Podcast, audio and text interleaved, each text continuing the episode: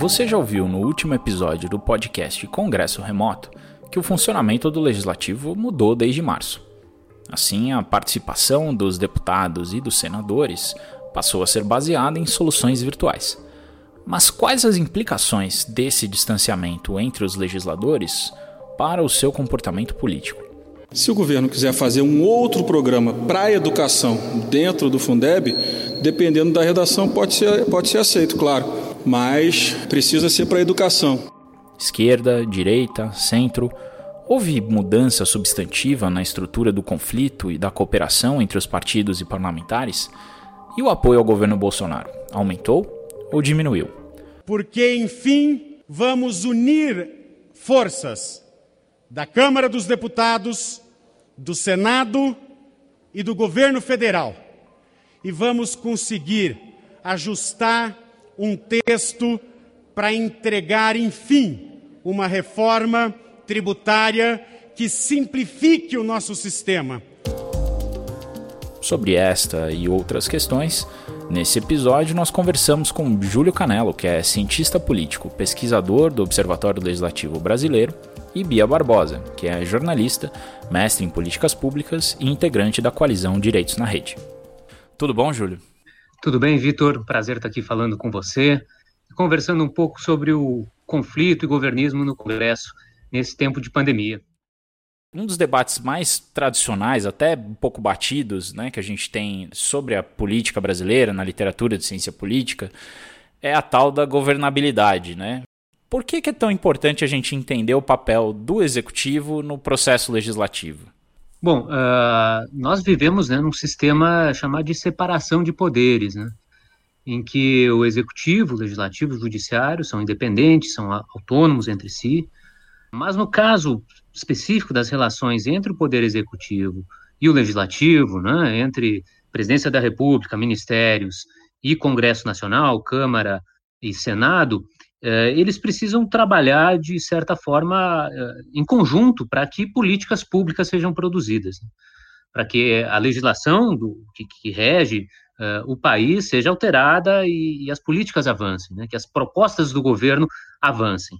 Como é tudo muito regulado no, no cenário institucional brasileiro, né? tudo está previsto em legislação, em atos normativos, a maior parte das políticas, né, dos programas, das ações que o governo pretende implementar precisam de alteração na legislação.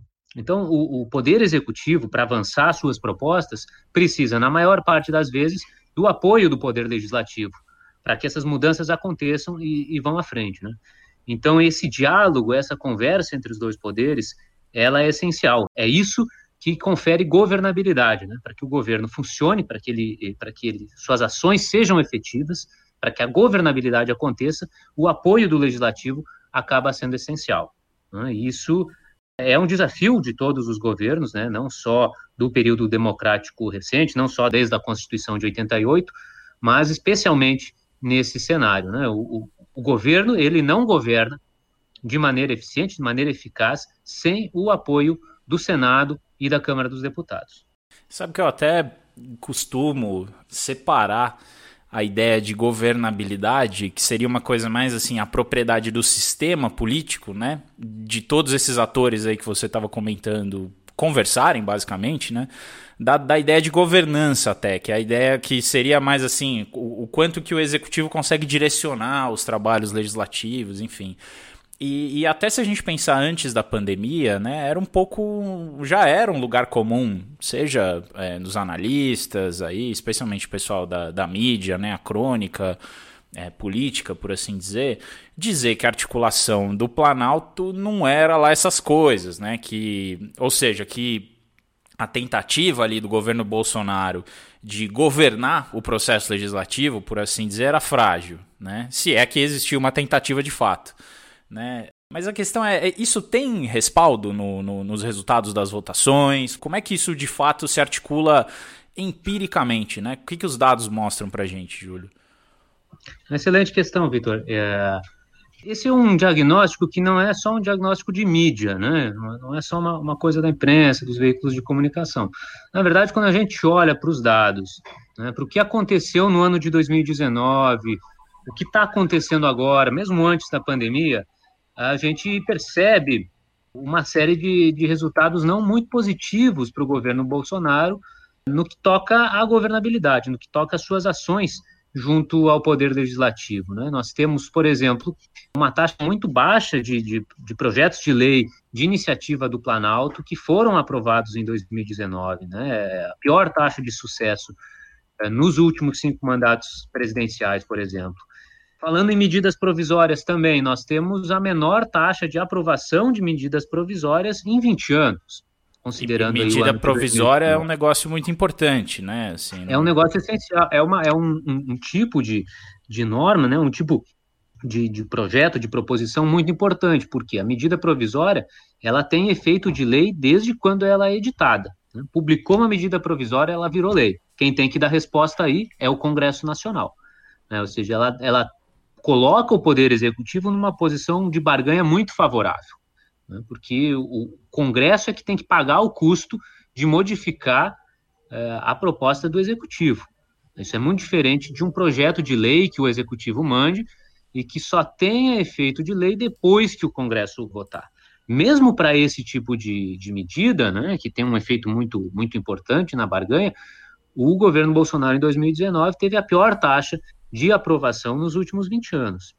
Um outro indicador importante do, do, processo legislativo, às vezes não é muito mencionado nem na literatura acadêmica, mas é um, um indicador que saltou aos olhos uma diferença importante em 2019, são os chamados projetos de decreto legislativo. Que não é uma coisa tão comum assim, né, de não, ser aprovado. Exatamente. É, quando a Câmara ou o Senado apresentam um PDL, né, o PDC, o projeto de decreto legislativo, que tem como objetivo suspender os efeitos de uma norma do executivo. Né? O executivo lança um decreto lá, o, o, caso muito exemplar do ano passado foi o decreto das armas, né? com, com uma flexibilização para comercialização e, e, e gestão do, do, sistema de armas no, no Brasil. O executivo editou esse decreto, e o Poder Legislativo apresentou um projeto de decreto legislativo para suspender os efeitos dessa matéria. Né? Não apenas um, vários. Nós temos, em 2019, nós tivemos lá em torno de 340 projetos de decreto legislativo iniciados na Câmara. E comparando, por exemplo, com o segundo governo de Dilma, nós tivemos 130. No primeiro governo, 22. Nos governos de Lula, 10 e 30 decretos projetos de decreto legislativo para o primeiro ano de governo. Então é uma diferença muito significativa. Inclusive quando a gente é. compara com ali com o segundo mandato da ex-presidente Dilma, que foi de fato ali onde a coisa ficou ruim para o lado dela, né? Ou seja, foi quando começou o processo do impeachment, né? Enfim, o primeiro mandato, você me corrija se eu estiver errado, a gente ainda tem ali dados que mostram que o desempenho legislativo do governo Dilma não era tão ruim assim, mas no segundo mandato, né, a coisa ficou muito feia. E o governo Bolsonaro, desse ponto de vista, é, assim, é mais suscetível à reação do Congresso do que até mesmo o segundo mandato do governo Dilma, né? Pelo que você fala. É, os, os, os resultados para alguns desses indicadores, medidas provisórias, projetos aprovados, e especialmente o apoio que o governo recebeu nas votações nominais que aconteceram na Câmara, aproximam o governo Bolsonaro muito mais do segundo mandato do governo Dilma, do que do governo Lula ou mesmo do primeiro mandato de Dilma. Né? Um último exemplo, assim, pensando em 2019, no primeiro ano do governo, né, que é o chamado período de lua de mel, onde há mais, digamos, harmonia e conversa entre executivo e legislativo.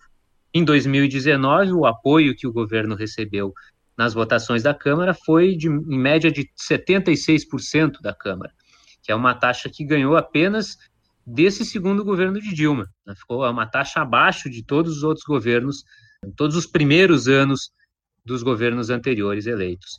Então é uma situação, uma, uma conjuntura desafiadora para o governo Bolsonaro, com resultados é, numéricos, quantitativos também desafiadores na Câmara e no Senado né, além de outras, outras questões de conjuntura, de, de crises políticas pelas, pelas quais o governo passou. Né? Um exemplo importante foi o próprio racha no partido que elegeu o presidente Bolsonaro, o PSL, né? e a tentativa de criação de um novo partido, da Aliança pelo Brasil, que acabou não acontecendo até o presente momento. Né? Então, era um, era um cenário bastante desafiador da transição de 2019 para 2020. Né? Então... Apesar de também ter alguns casos positivos, né, que, que o governo conseguiu avançar, o caso mais exemplar talvez seja a reforma da Previdência. Né, embora não seja a reforma que o governo apresentou. Pois é, né, dá para a gente questionar o que de fato fez essa reforma andar, né? Mas eu queria Exatamente. até aproveitar essa deixa sua com relação aos partidos, né? Porque a gente, quando analisa muito né, a relação do, dos poderes no Brasil, a gente costuma focar muito é, no executivo, naturalmente, né? Porque o executivo, até segundo ali o que se eu não me engano, a própria Argelina Figueiredo e o Fernando Limonge diziam lá atrás, né? O executivo é o principal legislador no sistema político brasileiro, né? Enfim, pelo menos virou uma, uma frase feita na ciência política brasileira. Mas a gente vê nos últimos anos, especialmente, uma ascensão muito forte da iniciativa dos próprios parlamentares, né? Então, cada vez mais a agenda é, ou seja, aquilo que é posto em votação né, no plenário da Câmara e do Senado é de autoria dos próprios senadores e deputados. Né? Pelo menos a gente tem visto esse movimento nos últimos anos. Então, assim, quando a gente olha para os partidos, para os parlamentares, foi possível identificar uma mudança no comportamento deles, especialmente depois aí que começou né, o sistema de deliberação remota e no alinhamento deles com relação ao governo. Né? Os dados estão mostrando para a gente alguma mudança? Bom, um comentário primeiro a, a, seu primeiro ponto, né? De fato, nós tínhamos ao longo, ao longo dos últimos 30 anos, desde principalmente na década de 90 até meados dos anos 2000, uma dominância muito forte do poder executivo na produção legislativa. Né? A maioria, extrema maioria das matérias que se tornavam lei nesse período eram de iniciativa do poder executivo. A partir de meados dos anos 2000, essa dinâmica começa a se transformar um pouco e o poder legislativo, a Câmara e o Senado, a ter um peso cada vez maior dentro dessa produção legislativa. Isso, isso implica uma, uma, mudança na dinâmica do jogo, no funcionamento mesmo do presidencialismo de coalizão. Então esse é, um, esse é um primeiro ponto importante, né? O, o, poder legislativo ele passa a ser cada vez mais relevante nas negociações e na, e na própria tentativa do governo implantar suas agendas, que, como eu disse lá no início, dependem decisivamente de mudança na legislação, né? mudança no status quo legislativo. E o funcionamento do, do, Poder Legislativo, da Câmara e do Senado, passa decisivamente pela operação dos partidos políticos, dos partidos dentro do Congresso, né, os partidos legislativos. Embora se tenha se falado recentemente sobre né, qual o papel de frentes parlamentares, das bancadas temáticas dentro do Congresso, o fato é que esses grupos mais organizados em torno de interesses, em torno de agendas temáticas específicas, eles ainda não substituem os partidos políticos, né? seja do ponto de vista regimental, formal, que, que indica poderes uh, no funcionamento do processo para as lideranças partidárias, e seja mesmo do ponto de vista de organizar uma votação, por exemplo, né, que acaba sendo um, um, um ponto muito importante da dinâmica do processo legislativo. A hora que a matéria vai a uma votação nominal, quem organiza isso são os partidos, né? são as lideranças e esses agrupamentos. Votação nominal que é aquela em que fica registrado ali, né? Exatamente se o parlamentar votou sim ou não com relação àquilo que está sendo votado, qual que é a orientação do partido, qual que é a orientação do governo, então fica tudo às claras, né? Exato. Esse é um esclarecimento importante, né? A gente tem no Congresso Nacional basicamente três tipos de votação. Né? Nós temos as votações secretas, quando fica registrado apenas o, re o resultado, né? O, cada parlamentar vota individualmente, mas a posição dele não é divulgada. Né? Isso, ao longo do tempo, caiu. Uma série de, de assuntos que eram submetidos à votação secreta deixaram de ser submetidos à votação secreta, que é muito importante para a transparência do processo legislativo. Nós temos as chamadas votações simbólicas, quando o presidente da casa, né, da Câmara do Senado, põe uma matéria à votação e pede, né, os favoráveis permaneçam como estão, os contrários se manifestem. Então, simbolicamente, por, por levantar a mão, enfim, simbolicamente é decidido, proclamado o resultado de uma votação. E, finalmente, as votações nominais, que são as mais relevantes. é, do ponto de vista do conflito político, né, porque é nelas que aparece a divisão entre os parlamentares, a divisão entre os partidos. Elas também são relevantes por ponto de vista da transparência, que permite com que o eleitor saiba como o seu representante se posicionou. Né, então, que são permite essas como, que a gente faça você... pesquisa também, né? e do ponto de vista científico, acadêmico, analítico, que permite exatamente isso, que a gente faça esse tipo de pesquisa, né? Que a gente compare, por exemplo, chegando a, ao ponto final da, da, questão, o comportamento dos partidos e das suas bancadas em diferentes momentos do tempo. E aqui um, uma diferença interessante no tempo é essa do, do congresso remoto que a gente está vivendo agora, da, do funcionamento do sistema de deliberação remota, né? E a gente, no estudo que a gente levantou, a gente levantou dados aí de todo o governo, desde janeiro de 2019 até uh, o fim do primeiro semestre desse ano, ou seja, até o dia 30 de junho, e comparou alguns indicadores sobre o funcionamento da Câmara antes da pandemia e durante a pandemia. Um deles, muito relevante, é o apoio que essas bancadas partidárias têm dado ao governo nas votações nominais. E a gente identificou para uma série de partidos diferenças relevantes. Alguns partidos diminuíram seu apoio ao governo, diminuíram o governismo nas votações, e outros partidos aumentaram. Os casos mais significativos aí que nós temos, diminuindo o governismo, são o PSDB, o Democratas, o PDT e o PSB. De um lado, PDT e PSB já eram partidos com baixo governismo, né, que antes da pandemia ficavam lá na faixa de 42% de apoio médio. Agora, eles estão numa faixa menor ainda, 30% para o PDT e 26% para o PSB. Os dois são partidos da oposição. Né? Então, a gente tem tanto antes quanto agora, a gente tem uma divisão no plenário, a gente tem grupos de partidos que estão na oposição, que votam majoritariamente contra o governo, e um grupo de partido que está, digamos, na situação, né, que demonstra apoio ao governo, embora não necessariamente faça parte dos ministérios, tenha cargos dentro do Poder Executivo, mas mostra apoio ao governo nas votações. Aqui, relevante do, do lado dos partidos que vinham apoiando a pauta do governo, a gente tem essas quedas no PSDB e no DEM, e o DEM é muito relevante porque é o partido né, que, que a gente tem a presidência da Câmara e a presidência do Senado, né, com Rodrigo Maia e Davi Alcolumbre, são dois parlamentares do Democratas. Né? O PSDB também vinha num apoio de médio de 91%, esse apoio cai agora durante a pandemia para 80%. O MDB também tem uma pequena redução. E é curioso também, né, um outro partido que curiosamente diminuiu seu governismo foi o PSL, que é o partido pelo qual o presidente se elegeu. Ele vinha de 98% antes da pandemia, cai para 92% agora. Né? Mas continua é ainda bastante governista. Continua, é o partido mais governista de, de, entre os principais partidos, né? O Novo também é um partido bastante governista, mas entre os maiores partidos, o PSL é o mais governista. Ele cai nesse sentido, mas cai também por quê, né? Porque a gente falou, como comentei antes, lá no ano passado a gente já teve uma crise dentro do PSL. Né?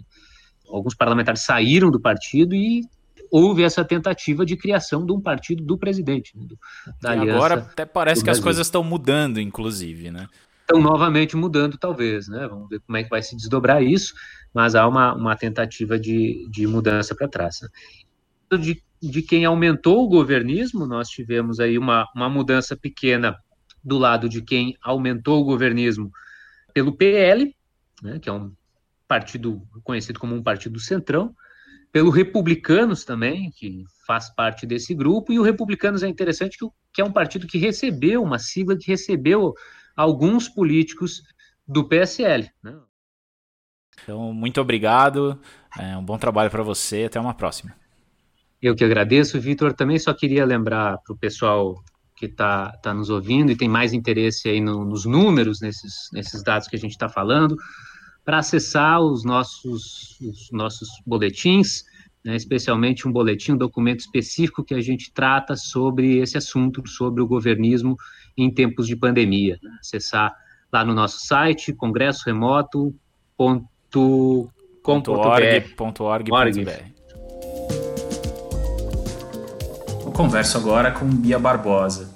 Bia, você acompanhou bastante a evolução do debate ali no Congresso, no chão mesmo, é, nos últimos anos, né? Passando por discussões que, que acho que foram bastante relevantes, como o Marco Civil da Internet, a, a Lei Geral de Proteção de Dados, e agora toda essa polêmica também em torno do, do projeto de lei e, e todo esse debate acerca das fake news. O líder do governo no Congresso Nacional, senador Eduardo Gomes, do MDB do Tocantins, afirmou que o projeto de lei aprovado no Senado, que trata do combate às fake news, ainda será objeto de muitas discussões antes de uma versão final. Esse assunto fake news não é um assunto fácil em lugar nenhum do mundo. Então ele não está vinculado ao presidente Bolsonaro, ou ao presidente Rodrigo, ou ao presidente Davi. Ele é um assunto difícil aqui na, na China, em todo quanto é lugar. Mudou muito a atuação do governo no, no processo ao longo desse, desse período? Bom, primeiro, obrigada pelo convite, muito bom estar aqui com vocês, parabéns pela iniciativa do podcast. Eu acho que a posição do governo em relação ao parlamento depende também do governo que está no plantão, né, de plantão. E aí, a minha perspectiva sobre essa postura do governo também dialoga com a visão que, que o governante de plantão tem ou não sobre a importância de uma escuta da sociedade civil também no processo legislativo. Né? Então, se você é um governo que reconhece a importância da participação social, é, você vai considerar o que a sociedade está pleiteando numa discussão no Congresso Nacional também para formar a sua posição ali dentro.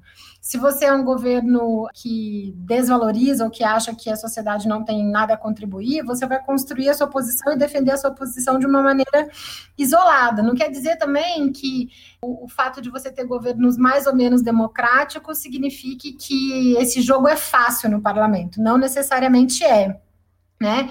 Mas ao menos quando você é, entende a importância da participação social e da escuta da sociedade civil, esse jogo se combina na hora, na hora da discussão de um projeto do legislativo. Digo isso, por exemplo, é, comparando exatamente a questão é, do PL de fake news com o Marco Civil da Internet, um em 2014 e o outro em 2020. Em 2014, você tinha o interesse do governo é, Dilma em aprovar o Marco Civil da Internet, mas você tinha uma preocupação do governo que aquilo refletisse também é, os interesses dos usuários de internet e dos cidadãos. Então, o jogo na disputa no parlamento era quase que é, era articulado com o executivo. A sociedade civil ia para dentro do Ministério da Justiça defender a sua posição e isso influenciava a posição que o executivo também ia defender junto ao parlamento. Então, você triangulava as coisas ali e acho que isso foi super importante para o Marco Civil sair de uma maneira equilibrada, como ele saiu, garantindo os direitos dos usuários. Quando você chega na Lei Geral de Proteção de Dados Pessoais, que foi em 2018, o governo Temer, o governo se eximiu totalmente dessa discussão, não quis debater a Lei Geral de Proteção de Dados Pessoais. Então, ele não era um agente, não era um ator político nesse processo, e a sociedade fez os seus pleitos e as, defendeu as suas questões diretamente junto aos parlamentares, e depois o preço dessa ausência do governo na discussão foi o conjunto de vetos que o executivo é, estabeleceu à Lei Geral de Proteção de Dados, porque se eximiu de fazer a discussão num, num primeiro momento e depois tentou resolver isso na canetada do veto. Né? Discutiu né? por meio do veto. Discutiu, discutiu, entre aspas, por meio do veto. E agora, em, 2000, em 2020, no projeto das fake news, o governo não está atuando de uma maneira explícita, mas ele tem uma posição claramente contrária, explicitamente contrária ao projeto que, que tem esse objetivo de combater a desinformação e opera por meio da sua bancada, da sua base de apoio, da sua da liderança do governo contra é, o projeto, mas também sem fazer nenhuma interlocução com a sociedade civil, até porque é meio difícil a gente saber o que, que o governo Bolsonaro entende por sociedade civil, né? Não só não, não reconhece a importância dos espaços de participação social institucionais, teve aquela medida né, de extinção de vários conselhos, de várias comissões de participação social, como não tem é, nenhuma identificação aí democrática no sentido de, de entender que, que processos como esse precisam necessariamente não só de regulações e de leis, mas também de construção de políticas públicas, precisa ser feito com a escuta da sociedade. Então é muito difícil, a gente não está dialogando com o governo nesse, nesse processo, e acho que em algumas questões somos é, explicitamente adversários, porque o desafio que está colocado em torno do projeto das fake news não é se o Congresso vai aprovar ou não uma lei, porque claramente está dado que esse projeto vai ser votado. A discussão que a gente tem feito e o que a Coalizão de Direitos na Rede é, tem buscado trazer é assim: olha, a gente precisa ter uma lei que combata a desinformação de uma maneira efetiva, sem violar outros direitos fundamentais. E o governo e a base do governo estão numa linha de tipo, não dá para votar nada porque a liberdade de expressão na internet tem que ser absoluta. Então tá um pouco difícil fazer interlocução com o governo nesse processo. E imagino que até fora do governo, os, os, partidos também que defendem, né, e as forças políticas que defendem o projeto de lei, também não estão muito como aliados, né, nesse processo. Então eu tenho a impressão um pouco que a sociedade civil nessa discussão tá meio que batendo e apanhando em todos os lados, né. Agora, é, e é exatamente sobre isso que eu queria perguntar um pouco para você. Como é que é fazer advocacy? Como é que é participar da política nesse momento é, em que a gente está sob a deliberação remota? Os parlamentares, não só distantes de si, uns dos outros, mas também distantes desse corpo a corpo que o funcionamento regular do parlamento permite, né? Como é que tem sido trabalhar? Pois é, tem sido uma insanidade, né? Além de todas as outras que a pandemia nos traz, essa tem, tem sido um baita desafio, assim, porque faz com que a energia que você precisa colocar no processo seja multiplicada por mil, né? Porque uma coisa é você ter, por mais que que a sociedade construa algumas relações e tenha laços aí com determinadas bancadas ou gabinetes ou partidos, quando você entra num processo como esse que você precisa falar com todo mundo, até porque não tem comissão funcionando, então, o debate é direto no plenário, né? Faz, é, e, aí, e aí, uma coisa é você ter uma, uma, comissão funcionando, que você vai fazer a discussão de mérito com aquela comissão, apresentar ali para um número de 20, 30 parlamentares a sua ideia, participar de uma audiência pública, de, produzir uma nota técnica, discutir com essa comissão. Quando muda para outra, você vai para outra. Quando chega no plenário, você já tem mais ou menos uma base daquele texto mais ou menos construída. Agora é plenário direto, né? Então, é, com quem que você faz essa interlocução? No Senado, a gente, até o Senado designar relator para esse projeto, a gente fazia com o autor do projeto. Aí depois designou o relator, a gente foi fazer com o relator. Agora na Câmara não tem relator designado ainda. E, e às vezes os relatores são designados quase que em cima da hora da votação, né? Você apresenta duas horas antes da votação o relatório. Então é uma insanidade o que está acontecendo. E foi por isso que a gente foi tão contra discutir um texto complexo como esse num contexto de pandemia. Né? Aquela resolução inicial lá atrás da Câmara e do Senado de que o, o parlamento ia votar temas urgentes relacionados à pandemia está rasgada, está se votando tudo e tudo também vira desculpa para a pandemia. Ah, então você tem muita fake news sobre a, a, o Covid-19, então tem que votar uma lei sobre fake news, tá nesse, tá nesse espírito, né? E aí é muito difícil, porque além de você ter é, essa, essa, esse cenário de você ter que falar com todo mundo ao mesmo tempo, porque você não tem as comissões de mérito se aprofundando, você tem que acessar remotamente essas pessoas. Então, o seu trabalho não é andar num corredor, procurar um gabinete, bater na porta e entrar e pedir para conversar com o assessor, como a sociedade civil muitas vezes faz. É você conseguir o número do WhatsApp do assessor e torcer para ele torcer para ele te responder, é verdade. e torcer para ele te responder e torcer para ele conseguir uma agenda para fazer uma reunião virtual com você e depois ver se o deputado ou senador pode depois também ele também fazer uma reunião com você. Não dá para armar aquela cilada ali na saída da comissão e pegar o senador ou o assessor enquanto está fugindo, né? Exatamente. Essa, essa coisa da gente entrar e agachar ali na, na cadeira do lado do deputado enquanto ele está participando da comissão para entregar a nota e deixar o seu cartão. Não existe mais isso. Se o, se o assessor quer te ignorar solenemente no WhatsApp, ele te ignora. E a gente fez a discussão sobre esse projeto no Senado, onde você tem 81 gabinetes para dialogar, e acho que a gente conseguiu dialogar com metade, né? E já foi, acho que, um avanço. Agora, na Câmara, pelo menos se percebeu, e acho que isso foi fruto muito da crítica que, que vários setores fizeram de como o processo no Senado tinha sido atropelado, a Câmara percebeu que tinha que reduzir essa velocidade de tramitação do texto e, no mínimo, produzir debates públicos virtuais sobre o tema. Então, desde a segunda-feira da semana passada, você tem aí um ciclo de seminários acontecendo na Câmara, toda segunda, quarta e sexta de manhã, um grupo de trabalho que foi criado pelo presidente Rodrigo Maia, já que não tem comissão, ele designou um grupo de trabalho, está coordenando um ciclo de seminários sobre o tema que vai até o dia 5 de agosto. Então, isso também nos dá um respiro, isso cria um espaço para que para aquele conjunto de parlamentares que não querem necessariamente super se engajar na discussão, mas querem entender o tema, eles têm um lugar para irem lá e ouvir uma diversidade de opiniões, a sociedade civil, as empresas, o setor técnico, a academia, todo mundo está representado de alguma maneira nesses, nesses é, debates, então acho que a gente vai conseguir aprofundar a discussão e trazer um texto aí um pouco, tentar resolver os problemas que continuam no texto a partir da, do, da versão que saiu do Senado. Entendi. É, bom, a gente tem buscado aqui no Congresso Remoto, por meio desse projeto, diminuir um pouco essa distância, essa assimetria é, de informação e de participação que esse momento da pandemia trouxe, né? Mas os desafios são muito grandes especialmente para as organizações da sociedade civil. Bom, Bia, eu agradeço muito, bom trabalho para você, boa sorte, né? E espero que você é, fale com a gente conosco também, provavelmente já com esse debate um pouco mais amadurecido.